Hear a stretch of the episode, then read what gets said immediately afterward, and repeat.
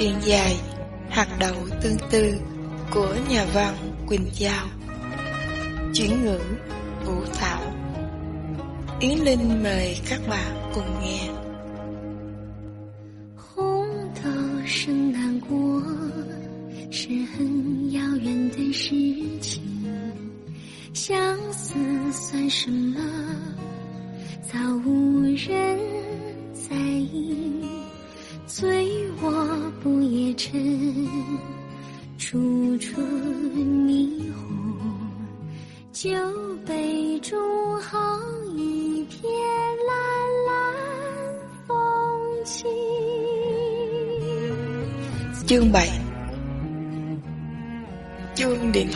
Reo vang vào buổi sớm mai. Tâm nhị nằm nghe tiếng chuông điện thoại reo. Một tiếng, hai tiếng, ba tiếng. Nàng nằm ở đó, không muốn nhúc nhích Cho dù đó có phải là điện thoại của nàng hay không. Nàng đều cảm thấy không có một lực lượng nào có thể kéo nàng được ra khỏi cái giường Để chạy xuống lầu nghe điện thoại. Tuy rằng nàng đã thức dậy từ lâu rồi Hoặc có thể nàng không hề ngủ say một tí nào trong đêm. Nàng nghe tiếng cửa ở phòng cha mẹ mở ra Nghe tiếng bước chân của cha chạy xuống cầu thang. Cô người làm, chị Tư, mỗi lần ngủ say Cho dù có xét đánh bên tai cũng không dậy. Chị Tư ngủ ở lầu dưới Nhưng không bao giờ bắt điện thoại vào lúc nửa đêm hay hừng sáng. Nàng nằm đó Mãi cho đến khi nghe tiếng gọi vọng lên của cha. Tâm nhụy, điện thoại của con. Quá nhiên là của nàng. Làm sao có thể như thế được? Chí Trung không bao giờ gọi điện thoại vào buổi sáng. Nàng khoác áo bước xuống giường Chậm rãi xỏ chân vào đôi dép bên cạnh giường Mở cửa phòng đi xuống lầu. Hạ Hàng Sơn đang cầm ống nghe đứng đợi. Trên gương mặt ông có một thần sắc làm người ta khó hiểu Gần như bực bội, khó chịu. Hai đầu chân mày của ông hơi trao vào nhau Ánh mắt hơi có nét tùy tụy Sao vậy? Cha bất mãn vì bị điện thoại đánh thức giữa chừng hay sao? Bất mãn vì có người tìm nàng quá sớm vào buổi sáng hay sao? Hay là bất mãn vì mình không chạy xuống lầu bắt điện thoại trước? Nàng chạy nhanh đến, nhón nhẹn mấy đầu ngón chân, hôn nhẹ lên đôi mi trao lại của cha bằng một cử chỉ nũng nịu. Nàng nói thật nhanh. Ba, ba đừng trao chân mày. Con cũng thường hay nửa đêm hoặc gần sáng bắt điện thoại hộ cho ba vậy. Ba muốn trách thì phải trách mẹ đó. Ba hãy cố thuyết phục mẹ để mẹ cho gắn thêm điện thoại trong phòng riêng, được không? Để hai cha con mình khỏi phải chạy lên chạy xuống mệt như thế này. Hạ Hàng Sơn cảnh giác nhìn Tâm Nhụy, như thể vừa tỉnh dậy từ một giấc mộng. Ông vội vàng đưa điện thoại cho nàng, nói như che giấu một điều gì. Bà đâu có trách ai, nghe điện thoại đi, của thằng nhỏ nhà họ Lương đó. Điện thoại của Chí Trung. Nàng hơi có vẻ kinh ngạc, thế nhưng không hề có nét vui mừng. Chàng gọi điện thoại đến sớm như thế này, hẳn là muốn kiếm chuyện gì với nàng đây. Cầm lấy ống nghe, trong lòng nàng gần như lo lắng. Nàng kêu lên một cách dè dặt. Hello, Chí Trung. Người ở đầu dây bên kia phát ra một tiếng thở dài thật nhẹ. Xin lỗi em, không phải Chí Trung. Trái tim nàng đột nhiên nhảy đợp một cái vô duyên vô cớ. Sự lo lắng lập tức bay ra ngoài sổ đi mất. Nàng cảm thấy cả người buông thả hẳn xuống. Đồng thời sự vui mừng hớn hở từ từ bao phủ lấy người nàng. Nàng tựa người vào chiếc ghế salon, thở ra một hơi dài nhẹ nhõm. Nàng nói, Chí Văn, anh thức dậy sớm dữ à? Không phải thức dậy sớm mà là không ngủ. Sao mà trùng hợp, nàng cũng không ngủ. Nàng kêu nhẹ lên. Ồ, tại sao vậy? Suốt đêm anh ngồi làm xong một thứ này hay lắm. Làm xong một thứ gì vậy? Luận án của anh chăng? Không, luận án đã làm xong từ khi còn ở trên núi kia. Không phải luận án đâu. Giọng chàng hơi do dự. Hôm nay em có rảnh không? Anh có một món quà muốn tặng em. Bảo đảm là khi nhìn thấy em sẽ vui lên ngay. Trong âm thanh của chàng chứa đựng sự khuyến khích, an ủi và đợi chờ. Nàng lên nói, Anh cảm thấy là em rất không vui chăng? Giọng chàng nghe như tiếng thở dài. Nếu như ngay cả việc em không vui mà anh cũng không nhìn ra, thì anh là một thằng ngố vô cùng. Lúc nào thì em có thể đi ra ngoài gặp anh? Lúc nào cũng được. Giọng chàng hơi ngập ngừng nói. Um, như vậy, bây giờ? Bây giờ? Nàng giật nấy mình, nhìn nhìn đồng hồ, mới 6 giờ 10 phút. Thế nhưng có sao đâu? Ai nói 6 giờ 10 phút thì không đi ra ngoài được? Đột nhiên nàng lại cảm thấy cả người mình như tràn đầy một sức sống mới.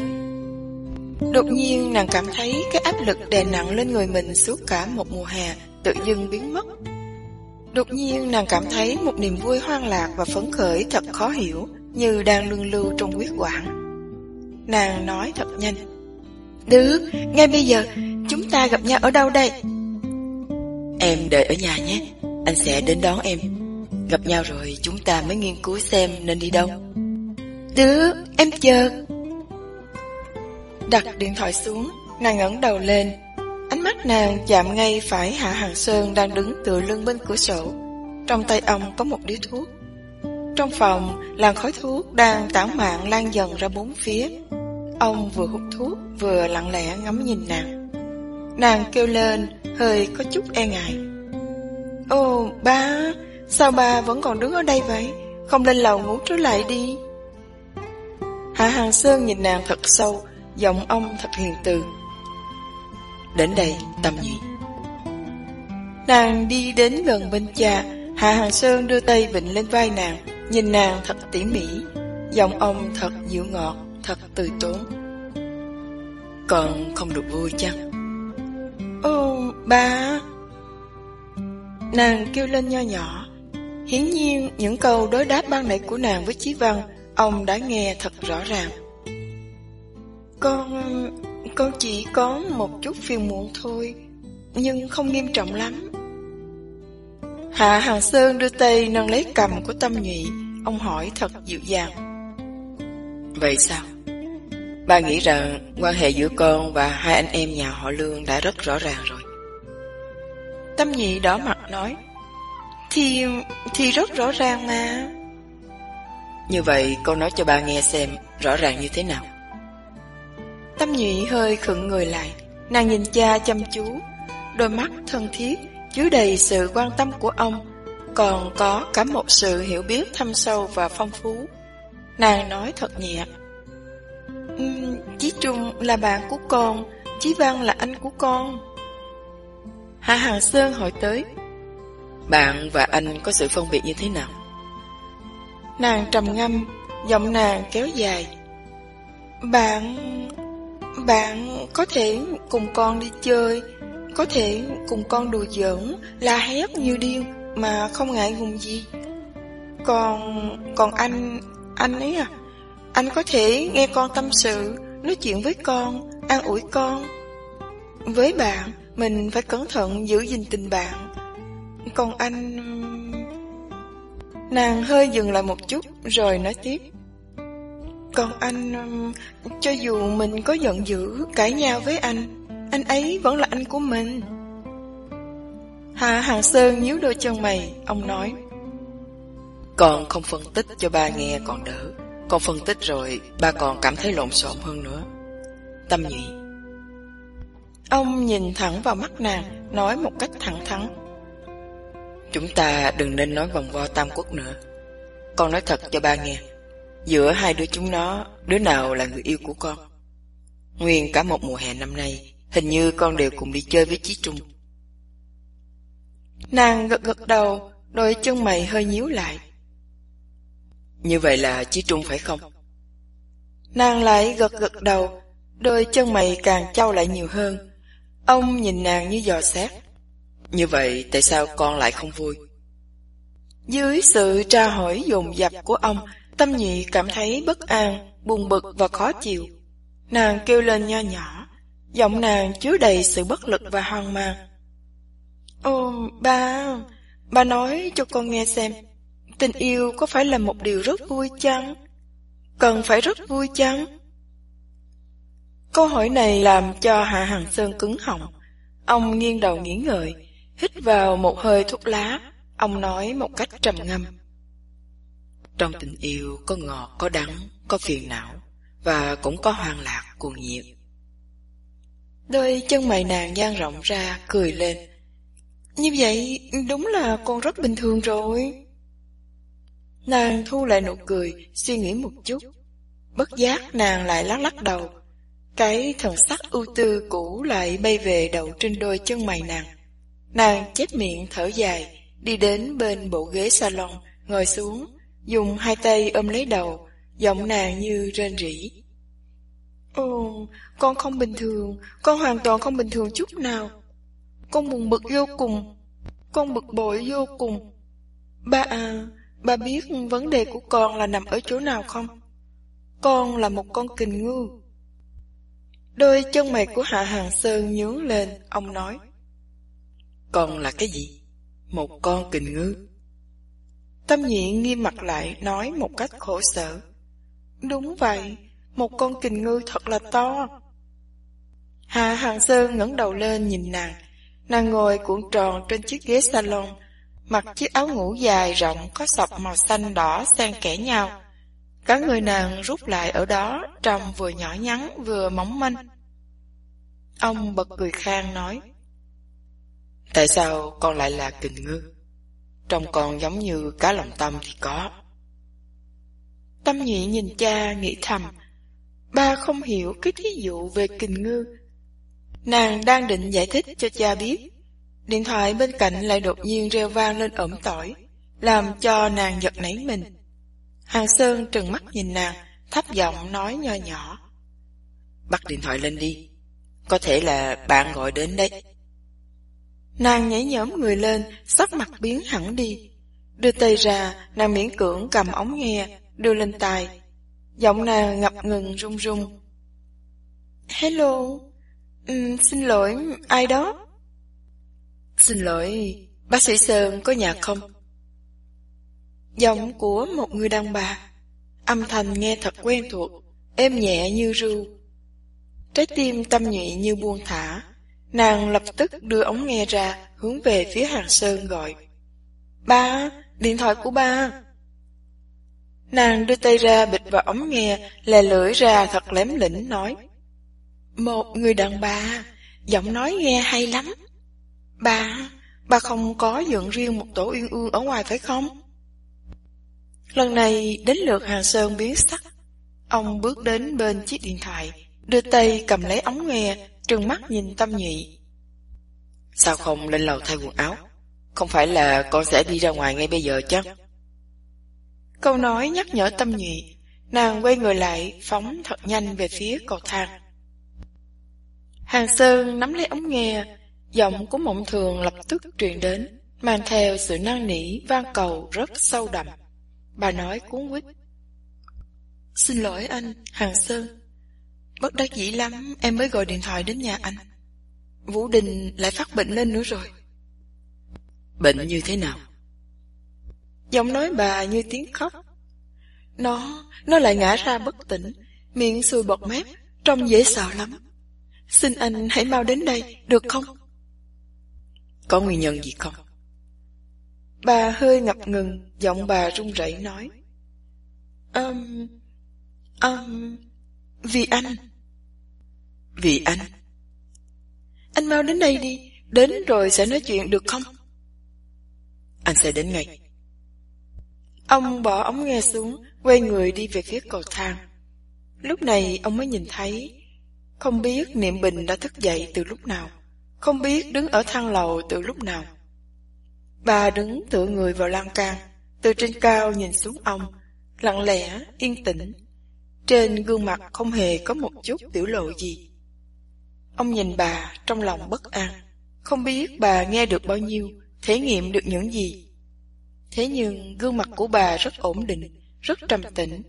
Ông hoàn toàn không nhìn thấu được bà. Bà cất tiếng hỏi, giọng bà thật bình thản. Anh có chuyện phải đi ra ngoài à? Đúng vậy, Có một ca cấp cứu.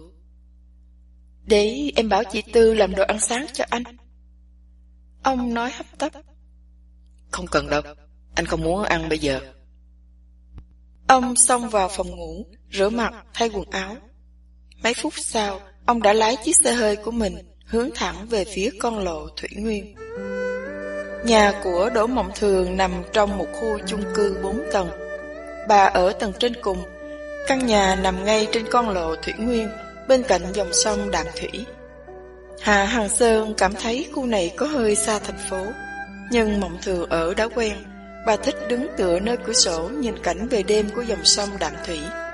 Nhìn ánh đèn trên cây cầu trung chính, nhìn ánh trăng phản chiếu trên mặt dòng sông. Đã có rất nhiều đêm, ông đã cùng bà đứng thưởng thức cảnh về đêm của dòng sông. Và cũng đã từng cùng bà đi dạo trên bờ đê dài dọc theo dòng sông đó, hưởng từng cơn gió đêm thổi qua mát dịu. Thời gian lâu dần, ông cũng thể nghiệm được một cách sâu xa là tại sao bà lại yêu con đường này. Ở Đài Bắc, thật sự rất khó tìm được khu nhà ở nào có được những tính chất đặc sắc như thế.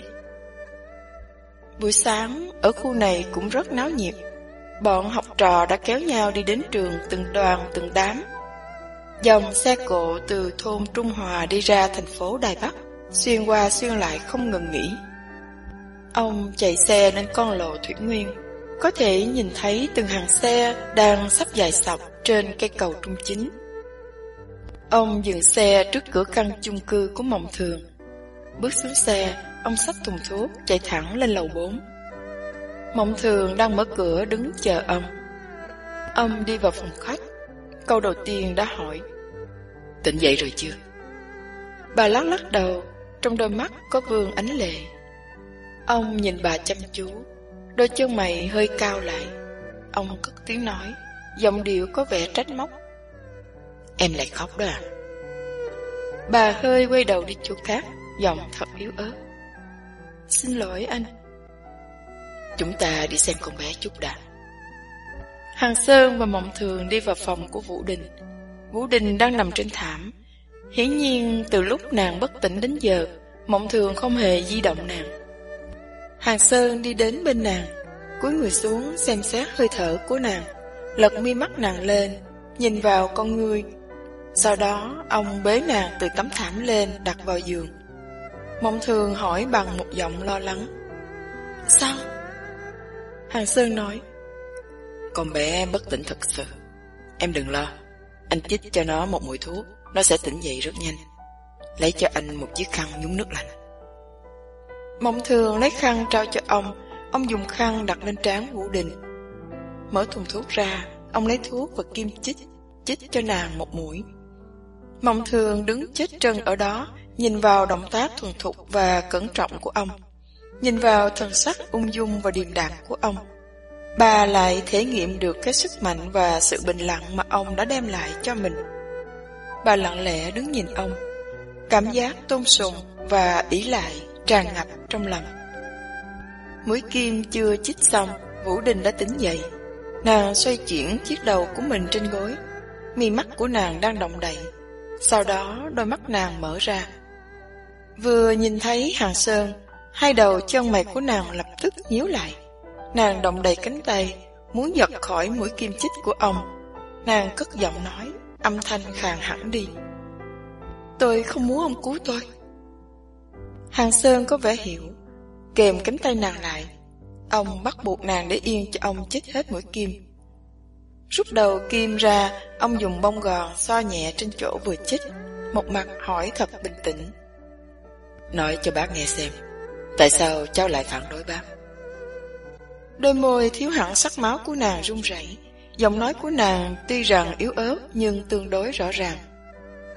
Ông là một thứ nguyện quân tử. Ông lợi dụng cơ hội trị bệnh cho tôi để theo đuổi mẹ tôi. Nhìn nàng thật sát, ông cất tiếng nói, giọng nói ổn định và trầm thấp. Đúng vậy, ta theo đuổi mẹ của cháu, vì mẹ cháu là một người đàn bà rất dễ thương. Ta phải cảm ơn cháu đã bị bệnh để ta có cơ hội quen biết được mẹ cháu. Nàng lập tức quay đầu vào phía bên trong giường, nhắm nghiền đôi mắt lại, giọng nàng nhỏ hẳn đi. Tôi không muốn nói chuyện với ông. Tôi ghét ông. Tôi thù ông. Xin ông hãy rời khỏi phòng tôi. Tôi hy vọng là suốt cả cuộc đời tôi sẽ không bao giờ gặp lại ông nữa. Ông chụp lấy cầm nàng, quay đầu nàng lại phía mình. Giọng nói của ông thật dịu dàng, thật thành khẩn. Tại sao lại ghét ta, thù ta? Vì ta yêu mẹ cháu. Ta hâm mộ mẹ cháu là một điều sai hay chăng? Đôi mắt nàng mở ra, trong đó đang long lanh một màn lệ mỏng. Đôi con người đang tuyền chìm đắm trong làn nước lóng lánh, như hai viên hắc bụ thạch phát ra tia ánh sáng lung linh. Hàng Sơn chăm chú nhìn vào đôi mắt đó. Ông không thể không ngầm thở ra một hơi dài thán phục. Sinh mạng thật là kỳ diệu biết bao nhiêu. Nó có thể tạo ra một đôi mắt xinh đẹp đến ngần này. Lòng ngực nàng phập phồng lên xuống thật nhanh, hơi thở nàng gấp rút và không đều đặn. Nàng đang cố gắng kiềm chế lấy mình, giọng nàng thật nhẹ và u uẩn. Ông hâm mộ mẹ tôi không phải là một điều sai. Thế nhưng, ông yêu mẹ tôi là một điều sai không thể nào tha thứ được. Ông hỏi dồn theo. Cháu cho rằng mẹ cháu không nên yêu nữa hay sao? Cháu nghĩ rằng mẹ cháu phải vĩnh viễn chôn vùi những tình cảm của mình hay sao? Cháu không thấy rằng cái quan niệm đó của cháu rất là tàn nhẫn. Nàng ngắt lời ông một cách thật rõ ràng. Tôi nhận thấy là ông rất tàn nhẫn. Ông ngạc nhiên nói. Ta rất tàn nhẫn. Đôi mắt nàng trừng lên vừa to vừa tròn, hơi thở nặng nề, làm cho lòng ngực nàng phập phồng lên xuống. Đôi con người đông đầy lệ của nàng như hai lưỡi dao nhọn liễu đâm thẳng về phía ông. Âm thanh của nàng cất cao lên. Chẳng lẽ ông không biết rằng ông không hề có tư cách yêu mẹ tôi hay sao? Tôi chưa bao giờ yêu cầu mẹ tôi ở khóa. Tôi chưa bao giờ yêu cầu mẹ tôi phải sống độc thân. Mẹ tôi có tư cách để yêu. Thế nhưng ông không có. Chẳng lẽ ông không hiểu rằng ông là một người có vợ, có con? Ông không hề có tư cách gì để yêu ai khác chăng? Người mà ông cần phải yêu là vợ của ông, chứ không phải là mẹ của tôi. Hạ Hàng Sơn như thể bị nện lên đầu một búa như trời giáng. Ông bị đánh ngã rồi. Trong nhất thời, ông cảm thấy như có một luồng hơi lạnh lẽo dâng lên từ đốt xương sống. Mà trán ông thì lại vã ra từng giọt mồ hôi. Ông không bao giờ ngờ được rằng con bé bệnh hoạn yếu đuối như thế này lại có thể nói ra những lời tàn nhẫn sắc như dao thế này. Nó giống như một tay kiếm lão luyện, biết làm thế nào để đâm trúng ngay chỗ nhược của đối phương. Ông trừng mắt nhìn nàng, bị nàng làm cho cứng họng, không nói lên được một lời nào. Nàng tiếp tục nói, giọng nàng vang vang và kịch liệt. Ông có biết một điều là, tình yêu của một đứa con không làm tổn thương người mẹ, Thế nhưng tình yêu của một người đàn ông lại rất dễ dàng giết chết người đàn bà. Hà Hàng Sơn nhảy dựng lên, loạn choạng xông ra khỏi căn phòng đó. Đồng thời sắc mặt của mộng thường trở nên trắng hơn giấy. Bà nhào về phía Vũ Đình, dùng bàn tay lạnh như băng của mình cố gắng bịt miệng con gái lại. Hành động này của bà làm cho Vũ Đình giật mình ý thức. Nàng trừng to đôi mắt, nhìn mẹ một cách hoảng sợ. Sau đó, nàng ngồi dậy, cánh tay của nàng vòng qua ôm tròn lấy cổ của mộng thường thật chặt. Nàng vùi gương mặt trắng nhợt và nhỏ bé của mình vào lòng bà, kêu lên bằng một giọng vừa cuốn quýt, vừa hối hận, vừa đau lòng. Ồ, mẹ, con không muốn làm mẹ buồn. Mẹ, tha thứ cho con, tha thứ cho con, tha thứ cho con. Nàng kêu lên một hơi liên tiếp. Nước mắt rớt dài trên đôi gò má của mộng thường. Bà nói bằng một giọng nức nở đau thương nhưng cương quyết. Vũ Định, con có thể mắng mẹ không biết nhục nhã. Thế nhưng con đừng bao giờ trách mắng ông ấy. Vũ Đình kêu lên kinh hoàng. Mẹ ơi! Mẹ biết rõ là ông ấy có vợ. Mẹ biết rõ là ông ấy có con. Mẹ biết rõ là ông ấy không thể nào cho mẹ được bất cứ một thứ bảo đảm gì như người đời thường nói. Thế nhưng, Vũ Định, mẹ bất cần những thứ đó. Mẹ không thiết gì hết. Tình nhân cũng được, vợ bé cũng chẳng sao. Bất luận người ta xem mẹ là gì. Mẹ chỉ biết một điều, Là bao nhiêu năm nay, chỉ có ở bên cạnh ông ấy, mẹ mới biết thế nào là hạnh phúc. Vũ Đình kêu lên bi đát. Mẹ ơi, chẳng lẽ, chẳng lẽ sự tồn tại của con không hề cho mẹ sự vui vẻ? Chẳng lẽ tình yêu của con cho mẹ không làm cho mẹ cảm thấy hạnh phúc? Mộng thường kêu lên cuốn quýt. Đó là điều không giống nhau. Vũ Định, con không hiểu đâu. Mẹ không biết làm sao để nói cho con hiểu. Sự tồn tại của con, tình yêu của con, làm cho mẹ biết rằng mẹ là một người mẹ. Còn ông ấy, ông ấy làm cho mẹ thể nghiệm ra rằng mẹ không chỉ là một người mẹ, mà mẹ còn là một người đàn bà. Vũ đình con cũng vậy. Rồi sẽ có một ngày, con sẽ tỉnh dậy từ một giấc ngủ dài. Con sẽ phát hiện rằng con không chỉ là đứa con gái của mẹ, mà con còn là một người đàn bà. Bà nhìn thật sâu vào ánh mắt con gái. Vũ Đình trừng to đôi mắt, nhìn vào mộng thường không chớp. Đôi con người của nàng hơi dao động. Ánh mắt nàng di chuyển trên khuôn mặt mộng thường. Hình như nàng đang cố gắng để hiểu những gì mộng thường đang nói. Nàng nói bằng một giọng ngập ngừng. Ý của mẹ muốn nói là Là một người đàn bà quan trọng hơn là một người mẹ Giọng của mộng thường khàn đục hẳn đi Không hẳn là như vậy Có rất nhiều người đàn bà Sẽ vì mình là người mẹ mà chịu buông xuôi hẳn một số quyền lợi của một người đàn bà Vậy mẹ thì sao hả mẹ Mộng thường hơi nhắm đôi mắt lại nói Nếu như Nếu như con muốn mẹ buông xuôi Mẹ sẽ buông xuôi Nàng hỏi bằng một giọng dè dặt. Thế nhưng mẹ sẽ rất đau khổ, phải không? Mộng thường cắn răng, bà nói bằng một giọng thẳng thắn. Có một vật gì cứng nhắc đang chặn ngay cổ họng bà. Đúng vậy, sẽ đau khổ hơn cả sự tưởng tượng của con.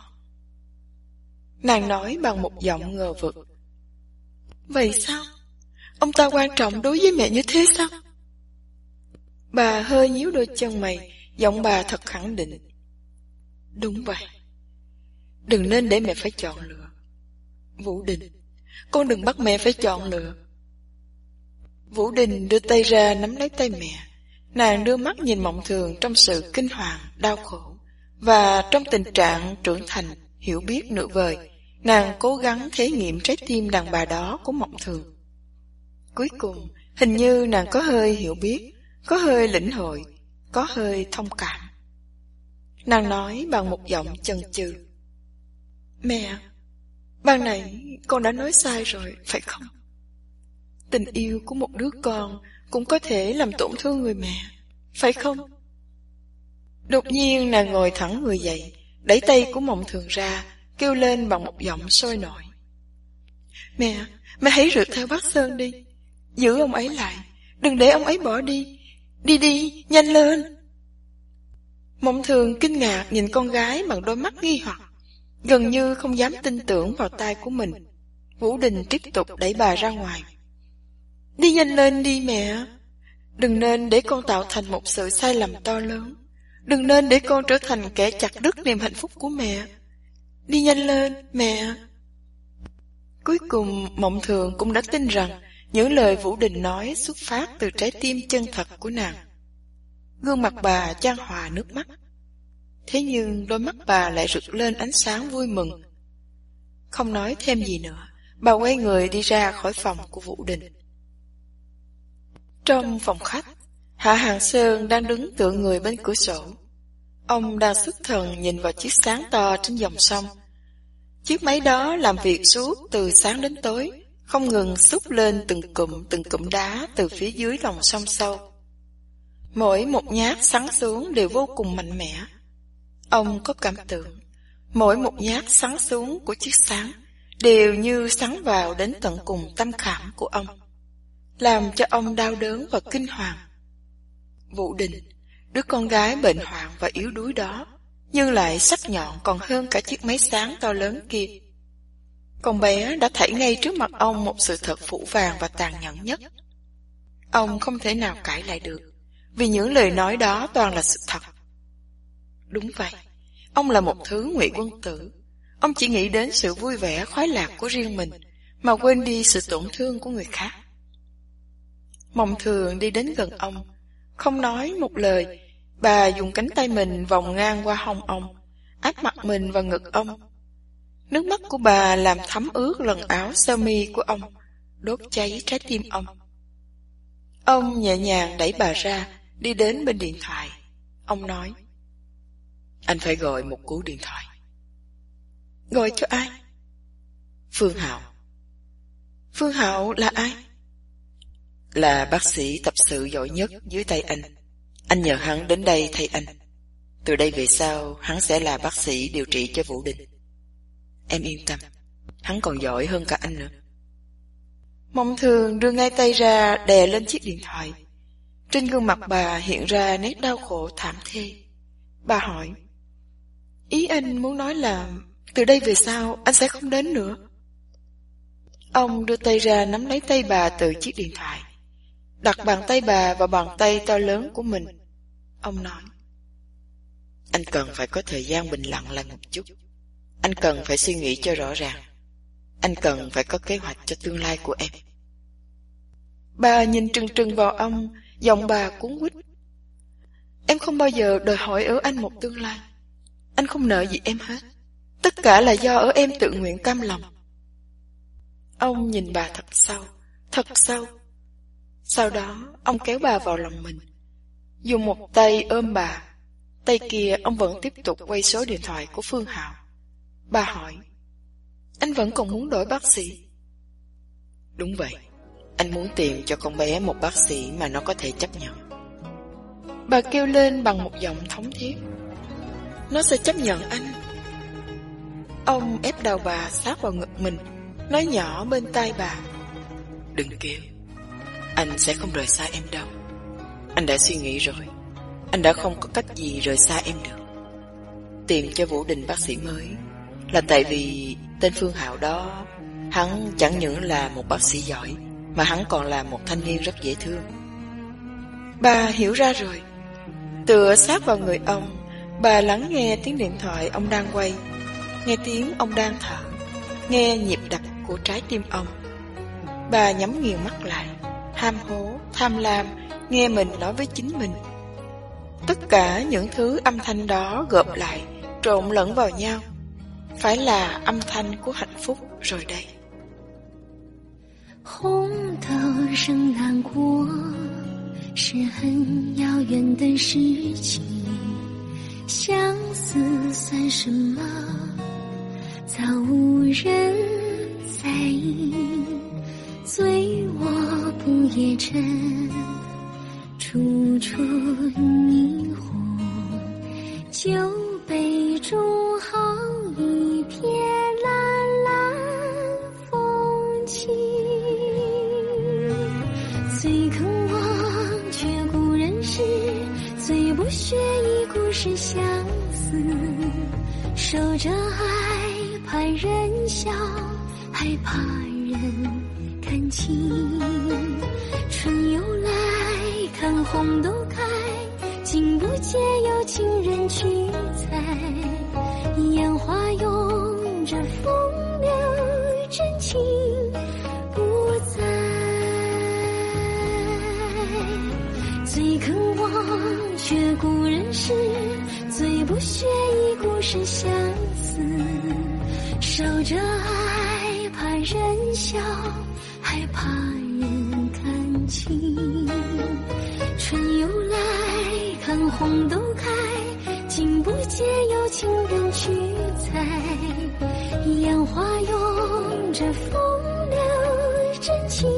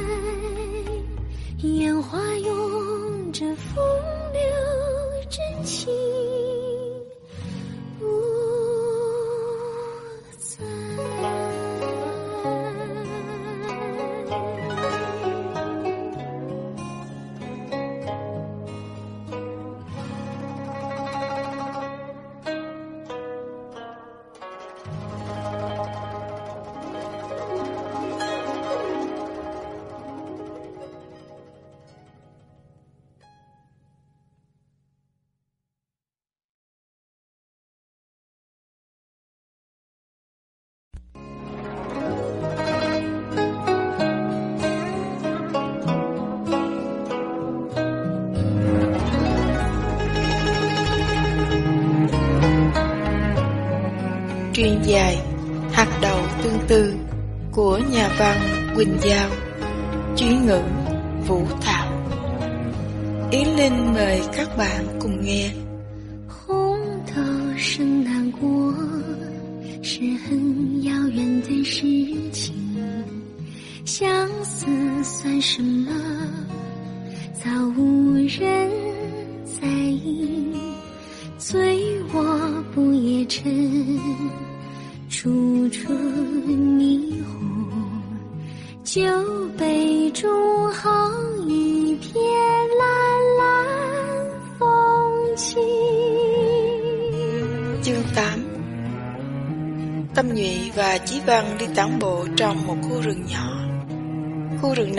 Trên một ngọn đồi phía sau nhà của Tâm Nhụy. Phần lớn là do những cây thông và những cây tòng tạo thành. Vào mùa hè, nơi đây cũng có rất nhiều những người trẻ tuổi kéo nhau đến cắm trại vui đùa. Thế nhưng vào buổi sáng sớm mai như thế này, trong khu rừng không một bóng người. Bốn bề yên tĩnh và lặng lẽ Chỉ có tiếng gió nhẹ xuyên qua cành lá Và tiếng ríu rít chim kêu Tạo thành một khúc nhạc êm ái nhẹ nhàng. Tâm nhụy ngồi trên một viên đá to Nàng nhìn giáo giác chung quanh. Khu rừng vào buổi sáng sớm Vẫn còn sương mù giăng giăng, Vẫn còn lặng lẽ tịch mịch. Trong ngọn gió thổi xuyên qua cành lá Phơ phớt lên làn da mặt buổi sớm mai mang theo hương thơm thoang thoảng của cỏ xanh và đất bùn hòa lẫn vào nhau. Đột nhiên Tâm Nhụy cất tiếng nói. Anh có biết một bài hát có tên là Người thợ sắt trong rừng sâu không? Chí Văn gật gật đầu, chàng nói một cách trầm ngâm. Người thợ sắt trong rừng sâu không bằng xe đạp nước trong rừng sâu. Tiếng đập sắt nghe quá giòn, quá mạnh nhưng tiếng xe đạp nước róc rách nghe tương ứng với không khí của thiên nhiên hoang dã hơn. Nếu như em thích người thợ sắt trong rừng sâu, nhất định là em sẽ thích xe đạp nước trong rừng sâu. Nàng nhướng cao đôi chân mày, hai con mắt hừng hực sáng ngời. Nàng cười lên, dựa ngửa vào một cây tòng nhỏ, ngước đầu nhìn lên trời. Có một đóa mây trắng đang bay bay ở phía cuối trời xa xa. Ánh mặt trời đang lặng lẽ dâng cao, xuyên qua cành lá, chiếu thành vài luồng ánh sáng vàng óng long lanh. Anh chưa nghe anh ấy chê em như thế nào đâu. Anh ấy làm như em là một người ngu như bò ấy. Chàng liếc mắt nhìn nàng, trong lòng chàng thở dài nhẹ nhẹ. Trong lòng nàng vẫn chỉ có Chí Trung mà thôi. Cho dù Chí Trung chê bai nàng, Chí Trung mắng nàng, Chí Trung không cần nàng, Chí Trung làm cho nàng nổi giận. Người mà nàng vẫn nghĩ đến, nhớ đến, mong đến trong trái tim, vẫn là Chí Trung mà thôi. Chàng đứng tựa người nghiêng nghiêng vào gốc cây đối diện với nàng, trong lòng dậy lên một nỗi đắng cay mang mát. Một lúc sau, chàng mới nuốt ực từng ngụm nước miếng, nói một cách cố gắng rằng Tâm Nhụy, anh đã có nói chuyện với Chí Trung rồi. Ô! Nàng nhìn chàng ánh mắt quan tâm và chăm chú. Nó nói nó không cảm thấy mình có gì sai. Nó nói... Nàng ngắt lời chàng rất nhanh. Em biết rồi. Nhất định là anh ấy nói em là một người có tâm địa hẹp hòi, thích làm ra vẻ ta đây, tính tình nóng nảy, thích bả hư vinh, đồng thời vừa bướng bỉnh vừa ngang ngược. Chàng ngạc nhiên trừng mắt nhìn nàng. Trong nhất thời, chàng không biết nên nói gì cho phải. Đôi chân mày nàng hơi trao lại, đáy mắt nàng hơi u uẩn, đôi môi nàng hơi cong lên. dáng điều đó làm cho trái tim chàng dao động vô cùng. Nếu như chàng là Chí Trung, nhất định là chàng sẽ không để cho nàng chịu một chút xíu, một con con, một mảy may thiệt thòi nào. Chàng nghĩ thầm, bất giác, lại buông ra một tiếng thở dài nhẹ nhẹ. Nàng cảnh giác đưa mắt nhìn chàng, cố gắng chấn chỉnh lại tâm tình của mình. Đột nhiên nàng cười lên, nàng hỏi, Chúng ta có thể không nói về Chí Trung nữa không? Ồ, đó chính là điều chàng đang muốn nói đấy chứ. Chàng im lặng mỉm cười. Nàng hơi nhướng cổ nhìn vào phía dưới chân chàng. Nơi đó có một chiếc hộp hình vuông dán bằng một lớp giấy thật xinh đẹp, rực rỡ. Bên trên có thắt nơ hình cánh bướm. Nàng nói, đó là món quà mà anh định tặng cho em đó hả? Đúng vậy. Nàng hiếu kỳ đưa mắt quan sát chiếc hộp hỏi, là đồ ăn hay là đồ chơi? Chí Văn đưa chiếc hộp cho nàng nói, Em sẽ không đoán được đâu, mở ra xem đi. Tâm nhụy không mở ra ngay, nàng nâng nâng chiếc hộp lên, không nặng lắm, lắc lắc chiếc hộp, trong đó có một vật gì đụng vào thành hộp. Lòng háo thắng của nàng nổi dậy. Để em đoán xem, bình hoa phải không? Chàng lắc đầu, nàng nói, một món đồ chơi. Chàng lại lắc đầu, một món đồ trang sức. Chàng lắc đầu nữa, một món đồ nghệ thuật. Chàng suy nghĩ một chút, đột nhiên gương mặt đỏ lên, nhưng chàng lại vẫn lắc đầu. Cũng không thể kể như vậy. Em đừng đoán nữa, hãy mở ra xem đi. Nàng không còn kiên nhẫn để đoán nữa. cúi đầu xuống, nàng không muốn làm hư sợi dây cột hình cánh bướm. Nàng tháo sợi dây ra thật cẩn thận. Mở nắp hộp ra, nàng thấy bên trong còn có thêm một chiếc hộp nữa. Và trên chiếc hộp đó có một tấm cạc nhỏ. Nàng cầm tấm cạc lên, trên tấm cạc là hình vẽ một đóa hoa thạch lựu với những cánh hoa màu đỏ rực rỡ, sinh động như thật. Trái tim nàng đột nhiên đánh bình một tiếng. Hoa thạch lựu, hoa thạch lựu.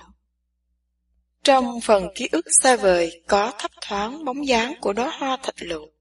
Hành Tú đã nói, Trong giống tên của mi, nụ hoa nở rộ vào mùa hè.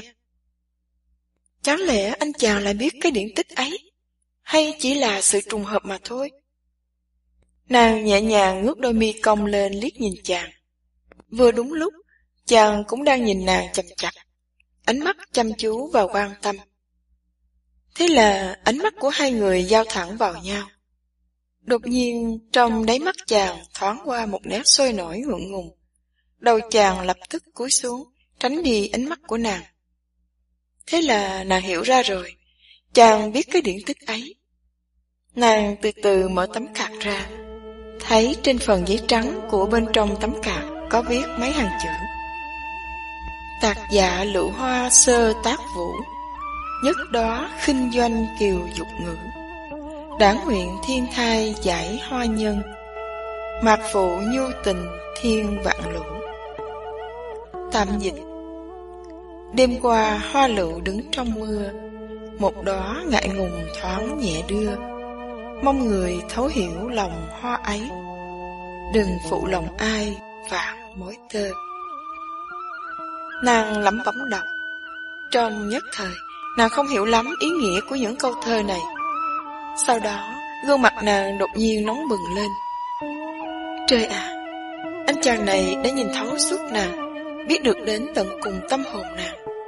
Chàng biết nàng đang cô đơn, chàng biết nàng đang chịu thiệt thòi, chàng biết nàng đang phiền muộn, chàng biết nàng đang buồn bã. Chàng biết rằng nàng con kình ngư tham lam cần cả một đại dương mênh mông rộng lớn. Trái tim trống trải của nàng đang cần sự an ủi. Mong người thấu hiểu lòng hoa ấy, đừng phụ lòng ai vạn mối tơ. Chàng cũng biết thằng em lỗ mãn của chàng không phải là một người biết thương hoa tiếc hoa chút nào. Đôi gò má nàng đỏ bừng, tâm tình kích động. Không dám ngẩng đầu lên nhìn chàng, nàng mở nắp hộp thứ hai thật nhanh.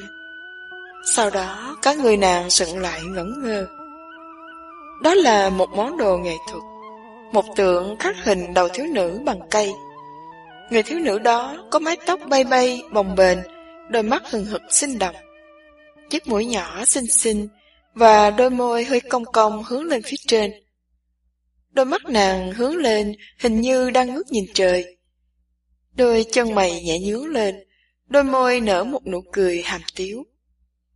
Thân sắc nàng vừa ranh mảnh, vừa kiêu hãnh, vừa vui vẻ, vừa lém lĩnh, vừa tràn đầy tự tin. trong thật truyền thần, trong thật tinh tế, trong thật sống động. Làm cho tâm nhụy càng nhìn càng xúc động, càng nhìn càng bàng hoàng, càng nhìn càng thẫn thờ. Đó chính là nàng của những ngày xa xưa đây mà. Đó chính là nàng của những ngày tháng không biết đến những điều phiền muộn của nhân gian đây mà. Đó chính là nàng tràn đầy lòng tự tin và kiêu hãnh đây mà. Bắt đầu từ bao giờ, cái con người đó của nàng đã lặng lẽ biến mất. Và bây giờ, Chí Văn đã tìm lại được nàng. Tìm lại và đặt trở vào tay nàng. Nàng đưa tay vuốt nhẹ tượng đầu thiếu nữ, không tin ở những gì trước mắt mình. Đầu nàng cúi xuống thật thấp, thật thấp. Nàng gần như không dám ngẩng đầu lên, không dám tiếp xúc với ánh mắt của chàng, và cũng không dám mở miệng nói chuyện. Giọng chàng vang lên, yên tĩnh, trầm ấm và dịu dàng.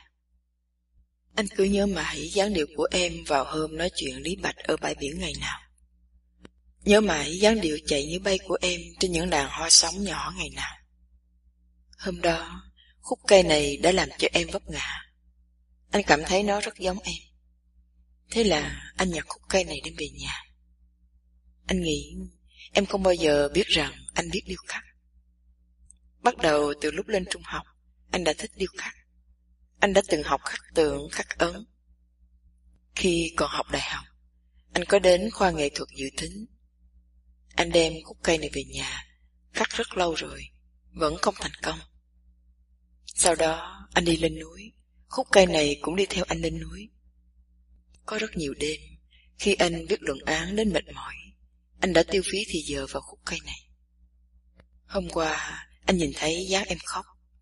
Em làm cho anh bàng hoàng, lo lắng vô cùng. Quen biết em bao lâu nay, anh chưa bao giờ nhìn thấy em khóc. Về đến nhà, anh thức suốt đêm để hoàn thành bức tượng này. Giọng của chàng thấp nhẹ xuống, như tiếng gió thoảng qua cành lá, ấm áp và dịu dàng. Anh tìm lại cho em cái người đã mất. Anh muốn em biết rằng, cái người cười vui phóng khoáng trong em, quyến rũ biết mấy, dễ thương biết mấy. Tiếng nói của chàng dừng lại. Đầu của nàng càng cúi thấp hơn nữa, thấp đến độ những sợi tóc ở phía trước trán rủ lò xòa cả xuống. Nàng ôm lấy bức tượng đó thật chặt, như thể ôm lấy một kho tàng. Sau đó có một giọt nước mắt rơi lên trên bức tường. Tiếp đó, hai giọt, ba giọt, rồi vô số giọt nước mắt rơi lên trên bức tường đó. Chàng kêu lên kinh hoàng. Tâm nhụy, em sao vậy? Nàng hít hít mũi, không muốn nói chuyện, nhưng nước mắt lại càng nhiều hơn. Chàng đi đến bên nàng, nửa quỳ nửa ngồi xuống trước mặt nàng, dùng tay nâng cầm nàng lên. Nàng quay đầu sang chỗ khác, không muốn chàng nhìn thấy gương mặt mang đầy nước mắt của mình. Chàng kêu lên, giọng bồn chồn lo lắng. Tâm Nhụy, anh đã nói gì sai chăng? Nàng lắc đầu quầy quầy, chàng dùng tay đẩy lên bàn tay nàng, chàng rung giọng hỏi. Anh đã xúc phạm em hả? Nàng lại lắc đầu, chàng nói một cách cuốn quýt. Như vậy, tại sao em lại khóc? Anh một lòng một dạ chỉ muốn làm ngưng những giọt nước mắt của em. Sao mà càng làm càng nhiều thế này? Cuối cùng nàng cũng ngẩng đầu lên, dùng mu bàn tay quẹt lên mắt. Nàng không bao giờ đem theo khăn tay. Mu bàn tay đó chỉ làm cho những giọt nước mắt càng nhẹ nhẹ hơn trên gương mặt nàng. Chàng thò tay vào túi lấy ra chiếc khăn tay đưa cho nàng. Nàng lập tức mở tung chiếc khăn tay ra đẩy lên khuôn mặt. Chàng không hiểu, hỏi. Em đang làm gì vậy? Nàng nói, giọng lùng bùng trong miệng. Anh, anh quay đầu đi chỗ khác. Tại sao phải quay đầu đi chỗ khác? Nàng nói bằng một giọng ngượng ngùng.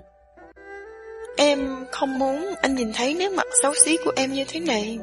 Anh quay đầu đi chỗ khác để em lau sạch, rồi anh hãy quay đầu lại.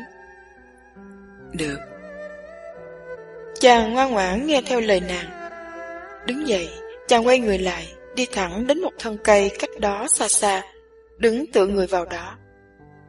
Nhìn thành phố Đài Bắc ở phía dưới chân đồi, nhìn mặt trời đang từ từ dâng lên ở phía xa xa, nhìn những làn khói bay tỏa lên từ trăm nhà ngàn nóc ở phía dưới kia.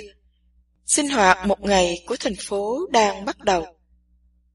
Đầu chàng tựa vào thân cây, nghiêng tai nghe ngóng. Chàng có thể nghe tiếng sụp soạt của nàng đang sửa soạn lại quần áo, tiếng khỉ mũi. Sau đó là một khoảng thời gian im lặng thật dài, không còn một tiếng động nào nữa. Nàng đi rồi. Chàng nghĩ nàng đã lặng lẽ bỏ đi rồi. Nhất định là chàng đã nói gì sai. Nhất định là chàng đã thổ lộ những gì không nên thổ lộ. Nhất định là chàng đã bày tỏ một thứ bí mật nào đó trong tận cùng sâu thẳm của trái tim. Chàng đáng kiếp, chàng khốn nạn, chàng đã làm nàng phải bỏ đi, làm nàng hoảng sợ mà bỏ đi. Bất giác, chàng quay đầu lại. Lập tức, chàng giật mình kinh hoàng. Tại vì gương mặt của nàng đang ở ngay trước mặt chàng. Không biết từ lúc nào nàng đã đứng phía sau lưng chàng rồi. Nàng không hề bỏ đi, nàng chỉ lặng lẽ đứng ở đó. Nước mắt đã khô, mái tóc cũng đã vuốt lại nằm ngược về phía sau. Nàng đã để bức tượng đầu thiếu nữ trở vào hộp, vẫn dùng sợi nơ thắt lại thành hình cánh bướm. Nàng cầm cái hộp đứng ở đó, đôi mắt sáng long lanh.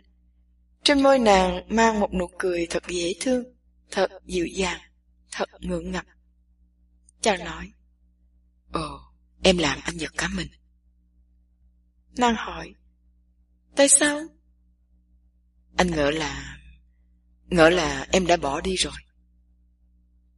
Chàng thẳng thắn nói ra, không hiểu tại sao, hình như chàng bị nụ cười ngượng ngùng trên môi nàng ảnh hưởng. Chàng cũng cảm thấy hơi có chút ngượng ngập, có chút rụt rè. Nàng nói, Tại sao em lại phải bỏ đi? Đôi chân mày nàng hơi nhướng lên, trừng mắt nhìn chàng. Sau đó nàng nhoẻn một nụ cười thật xinh xắn. Nụ cười này hình như thật hiếm hoi, thật quý giá. Chàng nhìn mà cảm thấy lòng ngẩn ngơ. Giọng nàng gọi chàng thật dịu dàng. Chí Văn, anh, anh thật là một người, một người anh tốt. Lúc sáng này, em và ba đã nói chuyện về anh.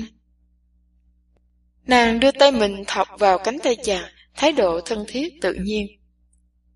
Nói gì về anh? Em nói với bà, anh giống như là anh trai của em. Bà hỏi em, anh trai có nghĩa là gì? Câu hỏi thật hay, chàng nhìn thẳng vào nàng, nóng lòng muốn biết câu trả lời. Em nói, anh sẵn sàng lo lắng cho em, chiều chuộng em, hiểu biết em, thương em. Còn bạn trai ấy à? Bạn trai có địa vị ngang hàng với mình, lắm lúc cần mình phải chiều theo chàng. Hàm răng nàng cắn cắn đôi môi ra chiều suy tư, ánh mắt lại ảm đạm, giọng nàng nói như một tiếng thở dài.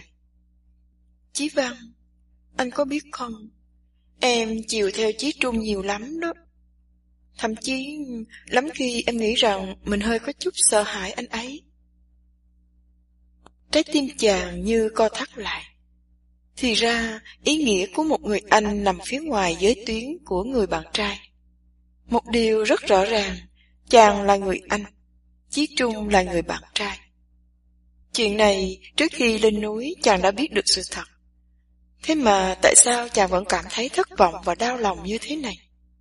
Chẳng lẽ trong tiềm thức của chàng vẫn có ý cùng Chí Trung tranh giành nàng chăng? Nàng lắc lắc cánh tay của chàng nói Chí Văn, anh đang suy nghĩ gì vậy? Anh có nghe em nói chuyện không? Chàng bàng hoàng định thần lại, đưa mắt nhìn nàng. Giọng chàng buồn bã nói. Có, anh đang nghe đây. Nàng tiếp tục nói. Tính khí của Chí Trung kỳ cục lắm. Anh ấy bướng bỉnh, ngang tàn, cố chấp. Ngoài ra, lắm lúc anh ấy cứ cãi bướng đi. Thế nhưng, sự dễ thương của anh ấy cũng ở những chỗ này. Anh ấy có cá tính riêng. Anh ấy kiêu ngạo, tự phụ, rất có khí phách nam nhi. Đột nhiên nàng dừng lại, tại vì nàng phát hiện ra rằng trong đôi mắt chàng đang nhìn nàng chăm chú, có hai đốm sáng long lanh kỳ lạ đang nhảy múa. Đôi mắt chàng sâu thẳm như mơ, làm cho trái tim nàng như thể nhảy vọt ra ngoài cửa miệng trong tích tắc. Ánh mắt đó, ánh mắt làm nàng mê hoặc đó, như ngọn thủy triều lúc ban đêm, đang cuốn ập vào người nàng, cuốn ập vào, cuốn ập vào nàng, chẳng những ngừng nói chuyện mà còn đứng dừng lại, bất giác đứng tựa vào góc một cây thông to lớn. Chàng cũng đứng dừng lại. Đột nhiên chàng cất tiếng nói, giọng chàng khàn đục và trầm thấp. Tâm nhị Nàng bàng hoàng lên tiếng. Dạ. Anh có một câu hỏi cần phải hỏi em. Nàng gật gật đầu, chàng nói một cách cố gắng, vùng vẫy từng chữ từng chữ một. Em... có khi nào em lẫn lộn không? Nàng ngước đôi mi lên không hiểu. Lẫn lộn cái gì? Cái định nghĩa mà em đã nói về người anh và người bạn trai. Chàng buộc miệng nói thật nhanh, nín thở đợi chờ. Nàng trừng to đôi mắt, ra vẻ ngạc nhiên. Trong nhất thời, nàng hoàn toàn không hiểu chàng muốn nói gì. Đôi con mắt đèn trắng phân minh của nàng mang chút nét hoang mang, mơ hồ, đang nhìn vào chàng trân trối. Ánh mắt đó đã đánh chàng ngã quỵ. Ánh mắt thật ngây thơ, thật thẳng thắn. Ánh mắt vô cùng trong trắng, vô cùng vô tư. Chàng đang làm gì đây? Chàng đang quyến rũ bạn gái của thằng em trai mình chắc Làn xương sống của chàng hình như đang toát ra một luồng khí lạnh lẽo. Mi bần tiền, mi hạt cắt, mi vô cùng đáng ghét. Thế nhưng, mỗi một sợi dây thần kinh của chàng đều đang như căng thẳng lên, chờ đợi nghe ngóng câu trả lời. Cuối cùng nàng cũng mở miệng ra, suy nghĩ bàng hoàng. Anh nói cho rõ ràng một chút nữa xem sao. Em đã lẫn lộn định nghĩa. Ý anh muốn nói là em có thể không cần phải chiều theo bạn trai. Hay là em... Chàng thở ra một hơi dài, trái tim chàng như bị rơi vào một đáy giếng sâu lạnh lẽo. Chàng cảm thấy như đang mất mát một cái gì đó và chán nản không cùng. Chàng cố gắng kéo ánh mắt mình rời khỏi khuôn mặt nàng, cất giọng nói. Hai hàm răng như cắn chặt vào nhau. Ồ, em đừng để ý đến chuyện đó nữa. Anh đã hỏi em một câu hỏi rất là vô duyên. Nàng nghiêng đầu liếc nhìn chàng. Đầu óc nàng vẫn còn đang quay cuồng câu hỏi của chàng. Nàng cảm thấy đầu mình đang quay mòng mòng, như một người đang chui vào trong ngõ cụt, quanh đi quẩn lại vẫn không đi thoát khỏi chỗ đó. Nàng lắc lắc đầu, lại quay quay đầu, định suy nghĩ cho kỹ càng câu hỏi của chàng. Nàng lẩm bẩm nói, Em đã lẫn lộn định nghĩa. Như vậy có nghĩa là bạn trai cũng có thể chịu theo em, hiểu em. Và cũng có nghĩa là Chí Trung phải chiều chuộng em, hiểu em. Chàng ngắt lời nàng nói thật lớn tiếng. Anh nói là đừng nghĩ đến chuyện đó nữa. Chàng chụp ngay lấy một đề tài khác hỏi. À, chuyện của Hành Tú và Triệu Chứng Á là như thế nào vậy? Tư tưởng của tâm nhụy bị kéo trở lại. Bọn họ à, tan rồi. Tại sao mà tan thế? Tại vì bác sĩ Phương Hạo xuất hiện chứ sao? Chàng ngồi xuống một tảng đá to gần đó hỏi. Bác sĩ Phương Hạo là ai? Nàng dừng lại trước mặt chàng khẽ nghiêng đầu nhìn chàng nói. Bác sĩ Phương Hạo à? Ôm, chuyện nói ra dài lắm. Đột nhiên nàng quỳ sợm xuống trước mặt chàng, trên bãi cỏ, nhìn chàng bằng đôi mắt sôi nổi, nhiệt tình, giọng nàng nhanh nhõng. Anh hư lắm, anh bỏ tụi em suốt cả ba tháng trời. Trong ba tháng đó, bao nhiêu là chuyện đã xảy ra, nói không hết đó. Em và Chí Trung, Hạnh Tú và bác sĩ Phương Hạo. Ồ, nhiều chuyện lắm. Anh hư quá, anh không phải là người anh tốt. Từ đây về sau anh không được bỏ tụi em như vậy nữa đó nha. Tại vì em rất nhớ anh. Chàng trừng mắt nhìn nàng. Dòng tư tưởng mới vừa ổn định của chàng lại bị khuấy động lên thêm một lần nữa. Khuấy động đến rối bùng lên, không có cách gì chỉnh đốn lại nữa. Chàng lè lưỡi liếm liếm đôi môi khô khan của mình, nói một cách cố gắng. Em rất nhớ anh. Thật sao? Nàng nói thật vô tư, thật thẳng thắn. Dĩ nhiên là thật. Mỗi ngày em đều hỏi mẹ anh khi nào thì anh trở về. hỏi đến Chí Trung nổi nóng lên. Chàng hỏi thật ngây ngô. Tại sao Chí Trung lại nổi nóng? Nàng cười nói. Thì um, anh ấy nghĩ rằng em yêu anh đó chứ.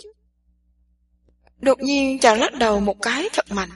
Hoàn toàn quên đi rằng phía sau mình là một gốc cây thật to. Đầu chàng va ngay vào gốc cây một cái thật mạnh. Tâm nhụy kinh hoàng kêu lên. Anh sao vậy? Chàng đưa tay lên vò vò đầu, nói. Không sao. Hôm nay đầu óc anh có hơi lộn xộn một tí. Em đừng để ý đến anh. Nàng đứng dậy, nhìn nhìn chàng, lại nhìn nhìn đồng hồ. Đột nhiên nàng nhảy nhõm lên kêu to. Thôi chết rồi, em thật là hồ đồ. Chuyện gì vậy? Hôm nay em phải vào trường ghi danh nhập học đấy chứ. Thế mà em lại quên mất việc luôn. Thôi, em phải đi đây. Không ở đây nói chuyện với anh nữa đâu. Hôm khác em sẽ kể cho anh nghe chuyện của bác sĩ Phương Hạo và còn nhiều chuyện, nhiều chuyện khác nữa. Nàng nói một cách vội vàng, cúi người xuống nhặt chiếc hộp giấy lên, chàng gật gật đầu. Được, em đi đi. Anh vẫn còn muốn ngồi ở đây một chút nữa đã. Nàng quay người định đi, đột nhiên nàng đứng dừng lại, cúi đầu xuống. Nàng hôn thật nhanh lên trên trán chàng một cái, như nàng vẫn thường hay làm đối với Hạ Hàng Sơn. Sau đó, nàng kê miệng sát vào tay chàng, thì thầm bằng một giọng tràn đầy tình cảm. Cảm ơn món quà anh đã cho em. Anh không biết rằng em thích nó đến chừng nào.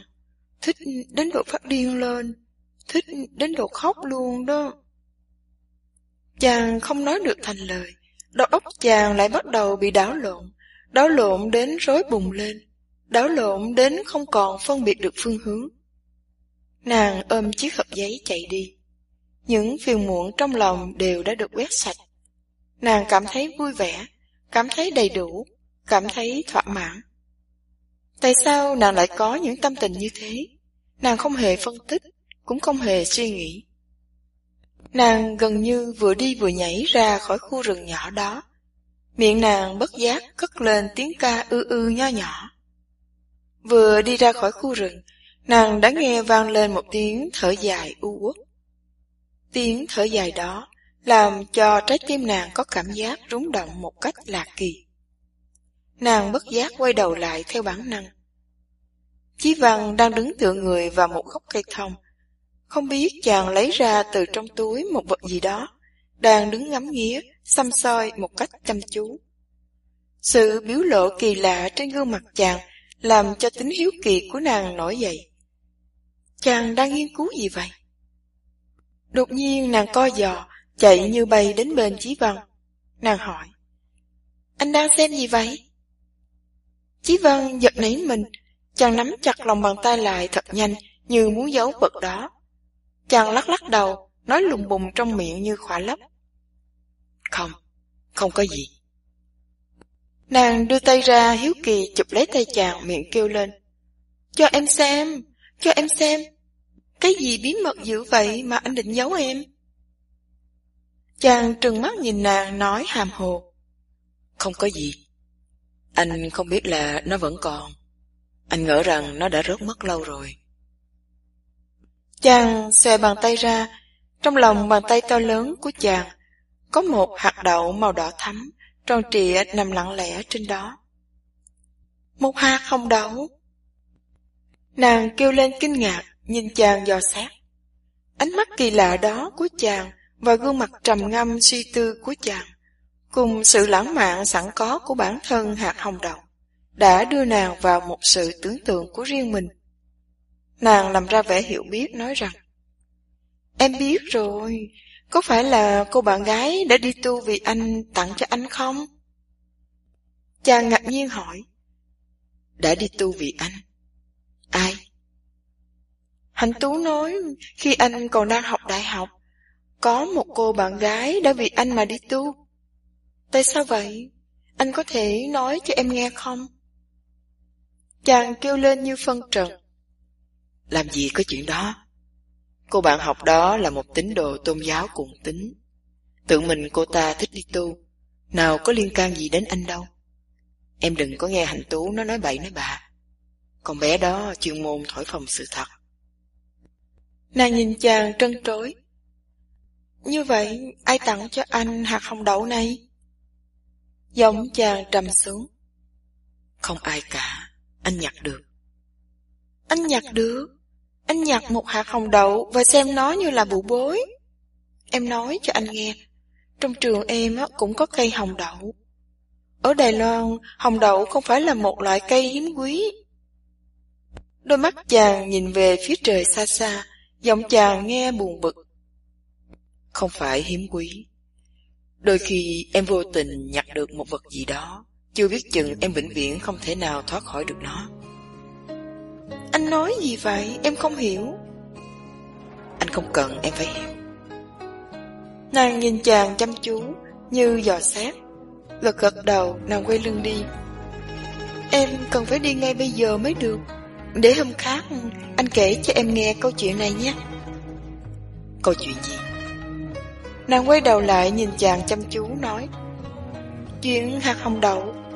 Trong đó nhất định là phải có chuyện. Anh không gạt em được đâu.